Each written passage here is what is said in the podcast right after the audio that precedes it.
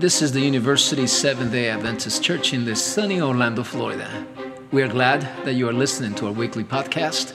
Our prayer is that you will be blessed and challenged by our message today, and may God lead you in the next step of your growth in Him.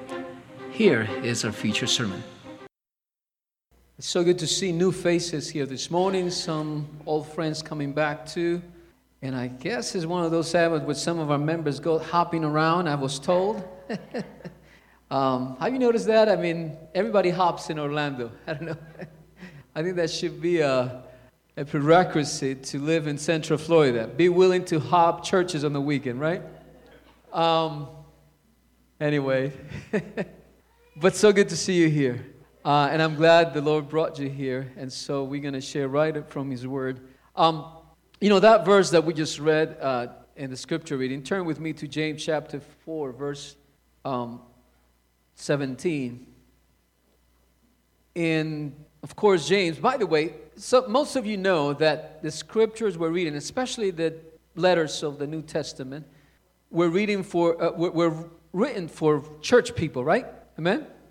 So these are people that are supposed to have a walk with God, people that are trying to follow Jesus, and, and for it, it's for encouragement to them, it's for building uh, of their relationship with Christ, and so is guidance and encouragement from the writers of the New Testament to the churches. And so this is what um, James writes to the church. He says, Therefore, to, to the one who knows the right thing to do and does not do it, to him is what? It is sin. Now, let's be honest for a moment. How many of us know more than what we actually get to do? Hello? How much of what you know about Christ and what you know about the scripture, how much of that that you know already you actually practice in your daily life. See, because a lot of us think, and, and we think that Christianity is about avoiding the big sins, right? Just like the world out there, where we, we don't do all those things, and so we try to avoid the big sins. And so we think that to follow Christ is to avoid these wrong things that everybody else is doing. Maybe read this Bible a couple of weeks, a couple of times a week, or a couple of weeks through the year, whatever you think it is. And, and, and, and so that should be enough. But James says that if you know what to do and you know what is good and you don't get to do it, he says that is what? That is wrong. That is sinful. Amen? So it's clear, and let me say this again, and I think I've said this before to you, but let me remind you. The problem with us Christian, with Christianity today, and by the way, this is something that is not just alone for Seventh day Adventism. This is not a challenge just for the church, for the Seventh day Adventist church, even though this is the tribe that we belong, right? We Seventh day Adventists, amen? And some of you know, are familiar with the Seventh day Adventist church from back. You grew up in it, or your family grew up, and, and, and so you have some knowledge of the Seventh day Adventist church. But this is a challenge that the church is facing today because it seems to be that there is this sense of uh, complacency where we just are, are, are satisfied with the status quo. We're satisfied with doing the minimum to be called or to allow ourselves to, call, to be called Christians and to claim that we follow Jesus Christ and that we serve Him. Now, I know that you're here this morning because we've been praying for you. We've been praying for those who will come and church members specifically because I know some of you are church members. Some of you that are new faces, we, we've been praying for you too because we pray for everyone that the Lord will bring and will bring back, will bring uh, for the first time. Because wherever you are in your Christian walk with God, I could, I know this, and thinking about my own Christian walk, there are things that you know you need to be doing that you're not doing in your walk with God.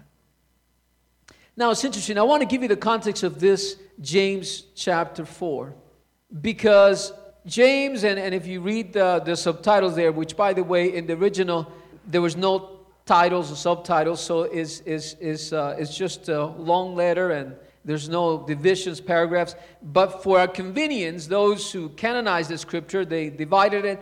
And among those titles that they put, they said things to avoid. The chapter 4 begins with things to what? To avoid. And this is if you have a, a just a conventional uh, copy of the scripture. And he talks, he begins that chapter by saying that what is the source of quarrels and conflicts among you is not the source is not the source your pleasure that wage war against your members you lost and do have and do not have so you commit murder you have you are envious and cannot obtain. I'm reading from verse 1 2. So you fight and quarrel. You do not have because you do not ask. You ask and do not receive because you ask with wrong motives, so that you may spend it on the pleasures. You adulterers, uh, uh adulteresses, do you not know that friendship with the world, and listen to this, is hostility toward God? Therefore, whoever wishes to be a friend of the world makes himself an enemy of what? Of God. Now, he begins this chapter and, and, and you know the letter continues and, and, and kind of contextualizes what james is trying to talk about to us one of the biggest issues why we end up doing or we don't do enough of what we know we should be doing right and again, I'm, I'm, asking you to be sincerely honest with yourself. You don't have to raise your hand. You don't even have to answer this question. But there are things of God. There are principles and commandments. There are things that you need to be following today that you know of that perhaps you are falling short. And John and James says that the reason for that, he says, is because we have become friends with whom?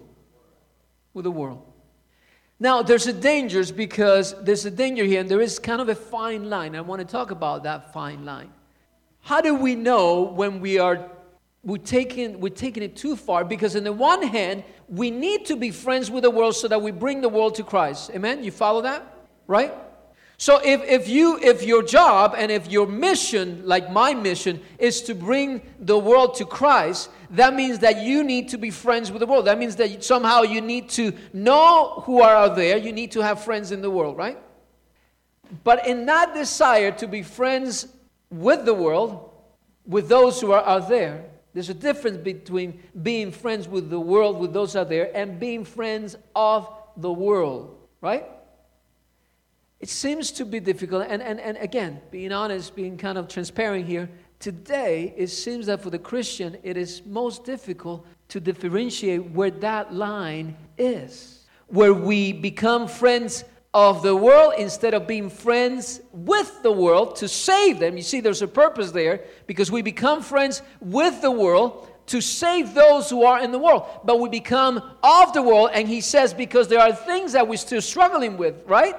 He says that, and he talks about the, the, the, church, and by the way, he's talking about the church, that there's quarrels among, among the church. By the way, if you're a guest, if you're a friend, and, and you're coming to the church for the first time, I want to tell you that the church is not perfect, right? And I know some people come to the church expecting to see perfect people, and when they don't see that, they get discouraged and they begin to say, Oh, well, I don't need to go to church if nobody there is just the same as being in the world. Well, the truth is that the church is not perfect because the same struggles that the world faces are the struggles that are in our flesh, right? And so he's saying there are quarrels. There's people in the church arguing and, and bickering and, and, and conflict among the church. And, and he says the reason for that is because we still have become, or we have become too friendly with the world, of the world. Now, this is interesting because today, if, if we follow the line of thought that James is talking about, and in the New Testament, we find that if you're a follower of Jesus Christ, you are in the world, but you're not of this world, right? He has sent us into the world and by the way, that's because there's a mission that you and I have. And, and, and, and this is a mission to share Christ and to serve God in the world, bring them to Christ, grow his kingdom. And whatever we are, we're supposed to be. That's our mission. That's our focus. That's the main purpose why we're here. And, but he says, and James recognizes that some of us, he says, we just too friendly with the world. And he says, and the danger, he says, because therefore, uh, he says, uh, you, uh, well, I want to read, therefore, whoever wishes to be a friend of the world, the last part of verse um, 4 says, whoever wishes to be a friend of the world makes himself a what? An enemy of God.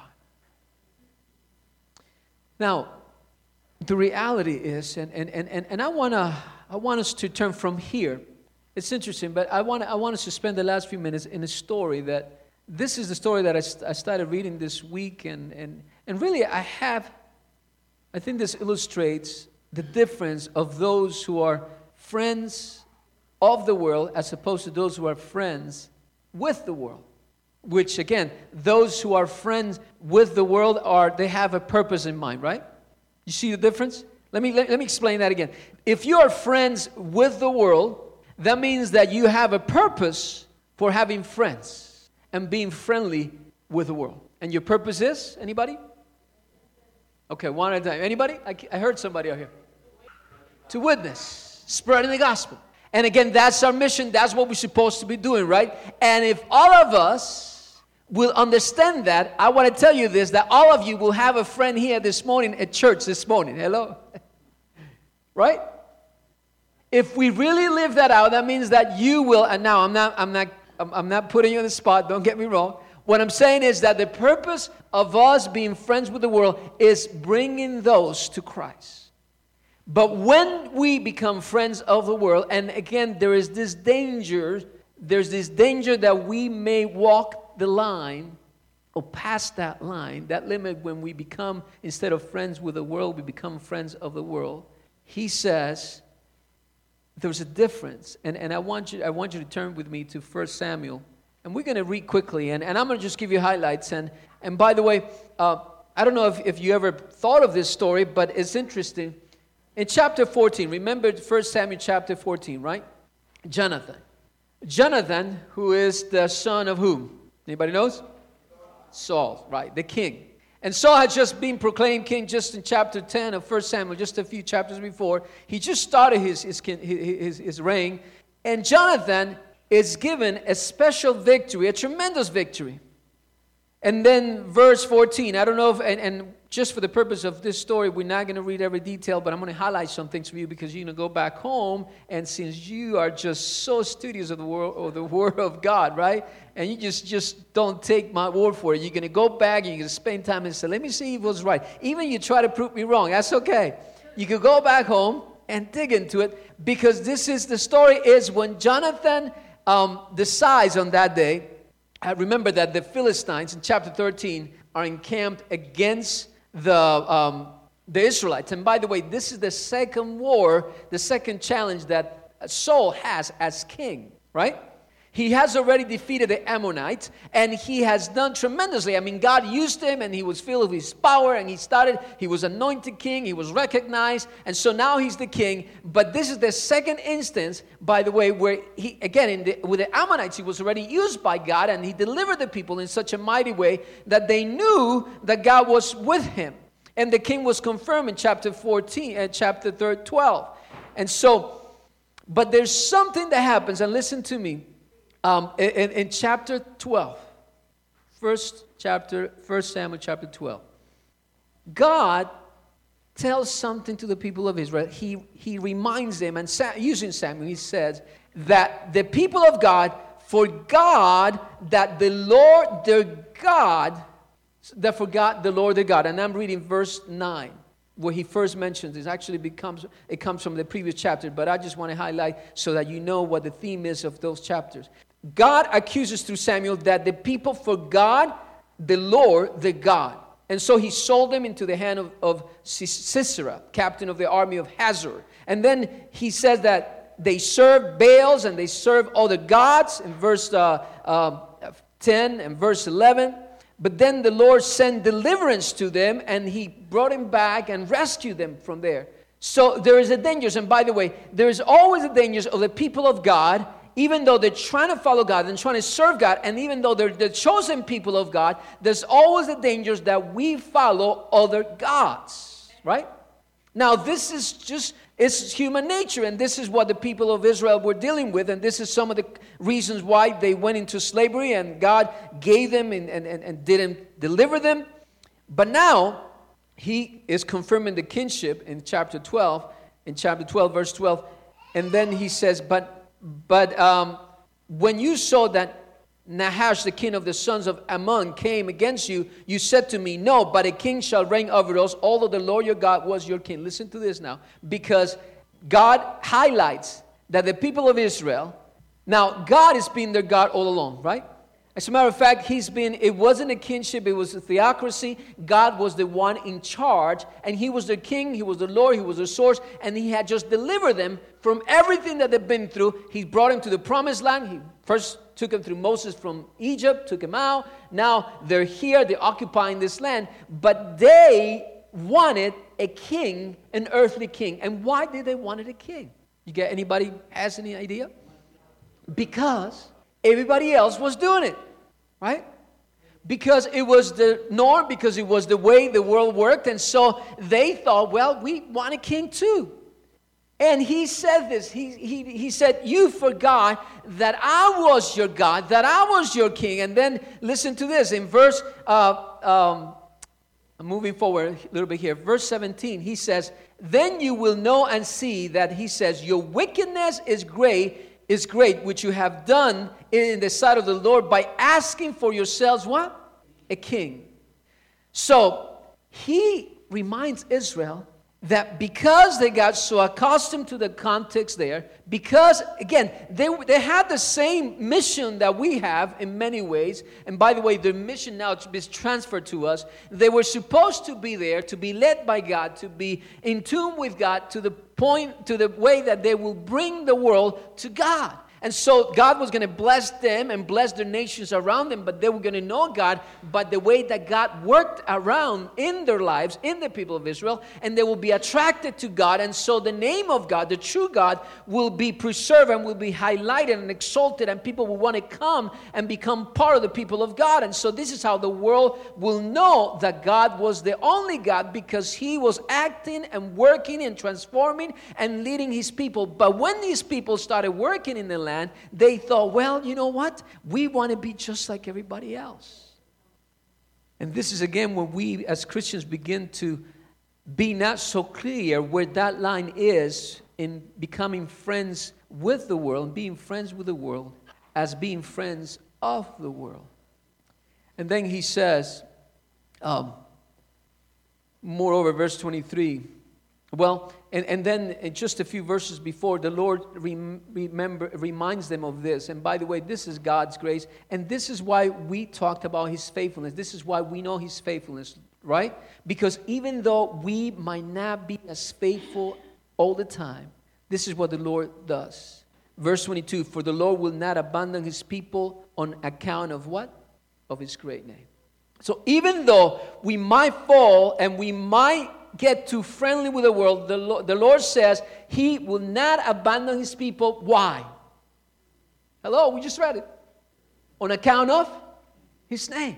So it has nothing to do with you. He loves you. He sent His Son to die for you, and He's trying to lead your life. But He will not abandon you because of His name. If He leaves you out, if He abandons you, then it's a question on His name, on His faithfulness. And let me tell you, God will never do that. Amen? We, God does not abandon us. Listen to this. We abandon God. And you know that? And he says, and the reason for that is because it's in his nature, there's no abandon you, but we do abandon him. And when that line between worldliness, between being friends with the world and being friends of the world gets fussy, even though we may abandon God at those times and begin to have our priorities mixed up, God does not abandon us. And I want to say, praise God for His faithfulness. Amen. This is the reason why you and I are here still today. Because God is faithful to His people all the time. But then that question that, and this was what makes a difference in chapter 13 by the way, right then, um, they are facing the Philistines, Philistines, right? And it said that uh, it talks about uh, Saul. He was how many years old? 30, 30 years old when he began to reign. And he reigned for 42 years over Israel. And he gives the context where Saul brings his men, and there's a good number of people, of, of men with him. Now, the Philistines in verse 5 assembled to fight with Israel, and how many were there? 30,000 chariots and 6,000. If you, if you compare the numbers, there was a lot more Philistines than there were what? Israelites there. And they're facing, to the point that listen to what happens next. Because when the men of Israel, verse 6, when the men of Israel saw that they were that they were in a strait, for the people were hard pressed, what did they do? The people hid themselves in caves, in thickets, in cliffs, in cellars, and in pits. So listen, God, and, and this is this is when we have lose sight of who our God is. And and and and I think the greatest danger that we have, listen to this, is to get take God for granted for who He is. But don't before before you say amen, think about this. Do you realize that the God, and I don't know, I, I think because we're so familiar with it, because it's in the scripture, because it's everywhere, and because we've been following God, and some of you have been following God for years, right?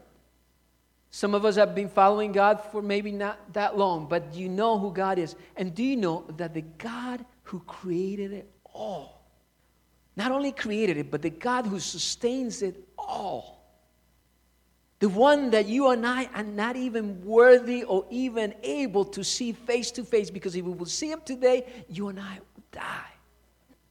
The God who is so great that, listen, you cannot understand the, the enormity, the greatness of God. You and I could only have a glimpse as we look at nature, as we understand God, as we look at Jesus Christ. But the truth is that for you and I to know how God, how great God is, is like you trying to pour the whole sea into a little cup of water.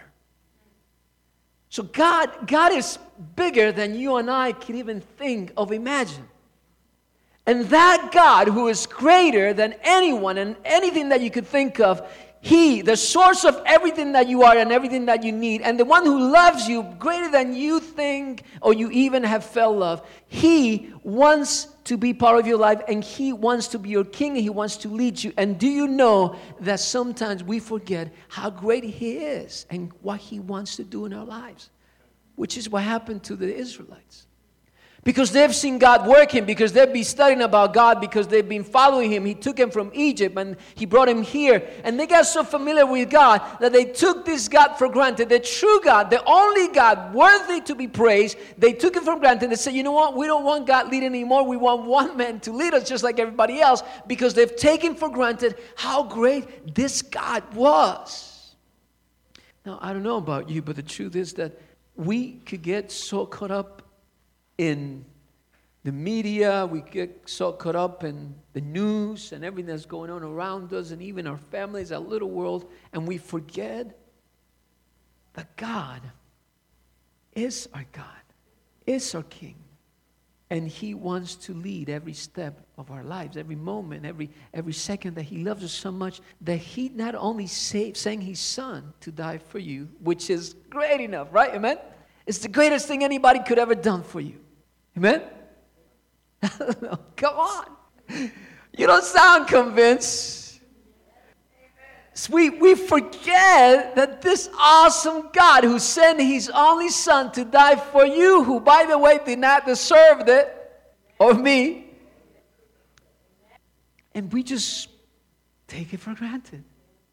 If we would only for a moment pause to wonder and let me tell you, I think next time, next time you go to pray, just shut up for a moment in the, in the presence of God. Next time you come to pray to God, just for a moment, be still and know He's God. Because we got so many things, so we think that we understand God, that we know about God, that we love God, and we got so many things to tell God, so many requests, so many needs that we have. By the way, your needs, He already knows them. And He's already working on those things, just not patient enough. And by the way, let's get to it because this is where I want to finish. And there's, there's so much that I don't want to get sidetracked, which I already have, but too late for that. But listen to this because and, and we, we're going to finish with the, the question that I have for you as we wrap it up is Jonathan goes ahead, he takes the initiative, and he gets this great victory, right? Remember chapter 14. And you could go back home, you're going to study this, and you say, what, what is he talking about? Well, but Saul, just in chapter 13, he takes the initiative and he gets punished. Why? Have you asked the question? Why? Why? I mean, the guy is just acting normally, he's taking the initiative. Don't we talk about taking the initiative and being uh, proactive, right? And that we need to be proactive and take the initiative and step out in faith. Well, Saul seems apparently he takes the initiative, which by the way, let me let me explain to you quickly. Those of you don't know the story when Saul is there waiting, and there's so many people, and his people are scattered, and everybody's freaking everybody's just scared to death. They're, they just don't know what to do. They're shaking, they're trembling. And so he waited seven days, right? By, so this is the king and God had just anointed him. He started his kingship, his reign, and God used him against the Ammonites, and God delivered them. And now he's here. He's supposed to wait for Samuel the prophet to come and ask God's blessing, God's intercession. But he waits for seven days, and according to the appointed time set by Samuel, but Samuel did not come to Gilgal, and the people were scattering from him.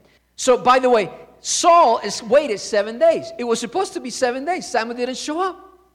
So it was in the right mind. If you and I are there, you and I probably do the same thing. Because he sees everybody scaring, everybody leaving. And by the way, we can see when we see people dwindling and people going places and people leaving, you know, we get scared, right? What's going on? And this is this is Saul. He's seeing that it's less people, so he got fearful and he forgot again who his God was. Right? So the issue is that he acts out of fear because he forget who God is.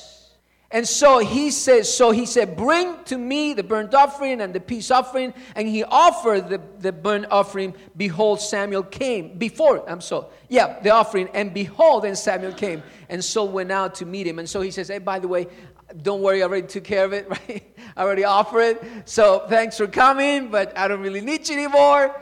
And then because, and he said, he explained it. Hey, everybody was scared out of their minds.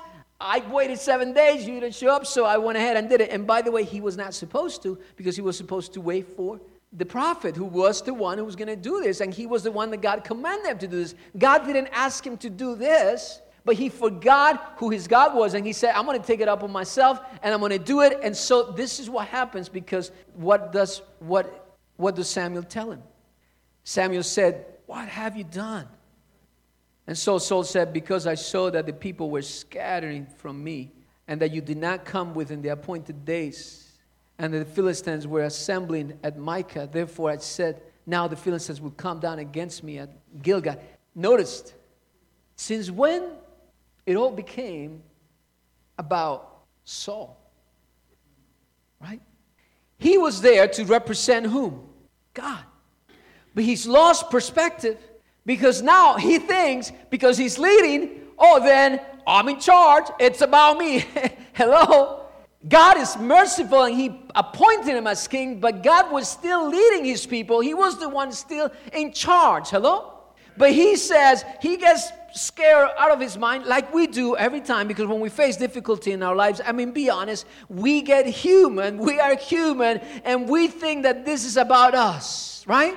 And we forget who our God is and that you and I are not here for us. We are serving a God. By the way, our life should be about worshiping, about growing, about love, and about serving God. If you could learn those four things and you could apply those on your life, that everything you do, again, is centering this how great this God is. It's all about Him, it's not about you. But Saul says here, oh, well, uh, they're going to come against me. They were not coming against him. If they were to come, they were supposed to come against whom? Against God and God's people, right?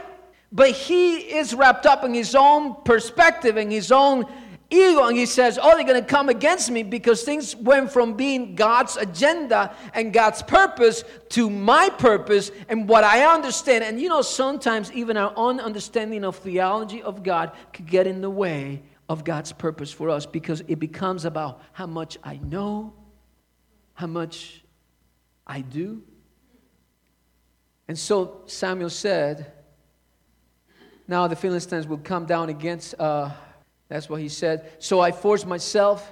And then Samuel said to him, You have acted foolishly. You have not kept the commandment of the Lord our God. And so it tells him that the Lord has, has, seeked, uh, has found somebody else to take his place. Now, turn the page because in chapter 14, and you're going to see the difference here. And I'm just going to highlight these things and then we're going to wrap it up with a song together because I want to give you the chance to respond to God's, the working that He's doing in, his li- in, in your life today. So they're there, they're waiting, and um, by the way, now that he was seeking, right, he, he couldn't wait for Samuel to show up. Now he, he's so scared that he can't even move forward. He was in such a hurry, right? But then the prophet came and he already jumped the gun, right? He just did do ended up doing what he wasn't supposed to be doing, but now he's afraid. He can't move on, and it's like you just can't move. Have, have you ever found yourself in that situation? Where you just don't know what to do because you know that you made a mistake and you again you've forgotten who your god is and you don't understand who he is and by the way he says and he was just reminded that god was not going to abandon his people because of what because of his name who he was but then we have jonathan who tells us how we should react or the perspective that we must have when trials and when we face our daily life. He says this um, well i want to start from verse um, 21 then the uh, so it came about at the day of the battle that neither sword nor spear was found in the hands of the, of the people who were, verse 22, with Saul and Jonathan, but they were found with Saul and his son Jonathan. And the garrison of the Philistines went out to the pass of Michmash. And so, listen, so the Philistines are encamped, you know, with the battalions and, and the armies, they're there waiting. And now the day came that Jonathan, the son of Saul, said to the young man who was carrying his armor, What did he tell him? Come and let us cross over to the Philistines. And I'm going to tell you a story so that you go back home and you, and you dig it out and, and really apply it to your life. Because, again, Saul was punished for going ahead and not waiting for God. But now it was time to move. And Jonathan is the only one who dares to even move. He calls, and he didn't call a big number, he just called his arm, armor bearer, right? The one who helps him, the, the guy that was there in charge of his armor and he was with him, he said, By the way, nobody's moving, but we know that God wants us to move against his people, right? And again, he wasn't worried about him. He did not have any concern for him because if he would have had concern for him, he would have said, I'm not going to go by myself and you, right? He was concerned for his God and what was happening because if, if the people are hesitating, something was going to happen and it looked bad for the people of God. And so he said, Come and let us cross over to the Philistines. And then he said, and listen to this come and let us cross over the garrison um, of these uncircumcised. Perhaps, and this is what he says in verse 6 perhaps the Lord will work for us for the Lord, he says, and this is, this is how he expressed his faith in God. And again, he's not talking about himself, he's not talking about his qualities, he's not talking about whatever his motive is. He's talking about his motives, and his motives are this. He says, For the Lord is not restrained to save by many or by few. So listen to this, because Jonathan had the right perspective. He knew it wasn't about him and it wasn't about how many were going to go forward, but they, somebody needed to move. And he said, Listen, let's go because I know that my God could save either with many or with few. He's going to do it. If God wants to save somebody or, or, or resolve the situation, He's going to do it. Amen? So I don't know what you're facing today, but I got to tell you this. This is the perspective that we must have. Our God, your God, could do anything and He could resolve and give you a way out and help you in the relationship that you're in, He will save by many or by few. God will save because it's about Him, it's not about you. And so you know what happens because as as as as um, Jonathan goes on and exactly how he said it would happen, hey, we're going to tell them, we'll show ourselves to them. And if they call us and say, come on over here, we got to tell you something. Or if he called us, then we'll go because we know that God has given them to us, right? But if they say, stay there and we come, we just stay there. So he didn't know, but he know that God, again, this is his statement, his vision statement was, my God could save, I know that my God could save by many or by what? Or by few. So his focus was on who God was. And he has not, he did not forget who his God was. He was this powerful God that he has seen work miracles before. He has delivered Israel. He, has, he grew up in the, in, in the church, right? He grew up in the people of God. He, know, he knew what God was able to do. And so at this moment, difficult moment of his life, when he needs to make a decision and have the initiative, he says, My God could do anything. I'm just going to move forward and I'm going to pray and I'm going to step up. And if God shows me a sign, I will move forward because I know that God is working in my life. And so, you know what happens next? That he goes, and just as he said, it happened.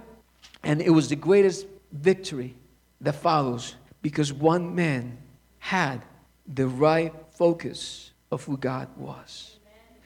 Now, listen. The truth is that if you are like me, and if you're human, right? Which means every single one of you, little, all, or wherever you are. This is something that we know, right? This is something that you know. This is something that you believe in your heart and in your soul. And this is the reason why you're here. But the truth is that as we face daily life, it's just sometimes it's more difficult to do that which we know we should do and trust in the Lord and follow what He's leading us to do. Now, listen to this because, and I want to encourage you because the truth is that God will not abandon you or me. Amen? It's only until you turn, decide to turn your back to God that He can't work with you. And even, even in those moments when you turn your back to God, He still will try to work circumstances and try to call you back. He still try to reach out to you. And Peter, uh, Peter talks about that, that God has not come yet because He's waiting that everyone will what? Will proceed to repentance, that everyone will believe. He, he wants that everyone will follow Him, right? That's His heart. He wants to, to bless you and to guide you. So even when we turn our back on Him, He's still faithful and He will not leave us. But you and I need to begin to keep the right perspective, the right emphasis in our lives. And recognize today, at this moment, that if perhaps your vision has been not so clear and you've been focusing on the wrong set of circumstances, you've been focusing on the wrong person, on yourself, on your family, on your boyfriend, your girlfriend, your husband, your children, whoever you're focusing on, or even your church sometimes. Remember, we need to focus on God, who He is and so, if we keep this, we will, we will experience Him and He will give us victory. And then you know what you need to do and move in faith and have the initiative to move forward, right? Because He wants you to experience His victory. Amen? I mean, Christ didn't come so that you may have a mediocre life. He came so that you could have what? Life and life in abundance. Yes, we're growing uh, we're growing and we want to, to use our lives to serve God and to reach that goal that He wants us to do.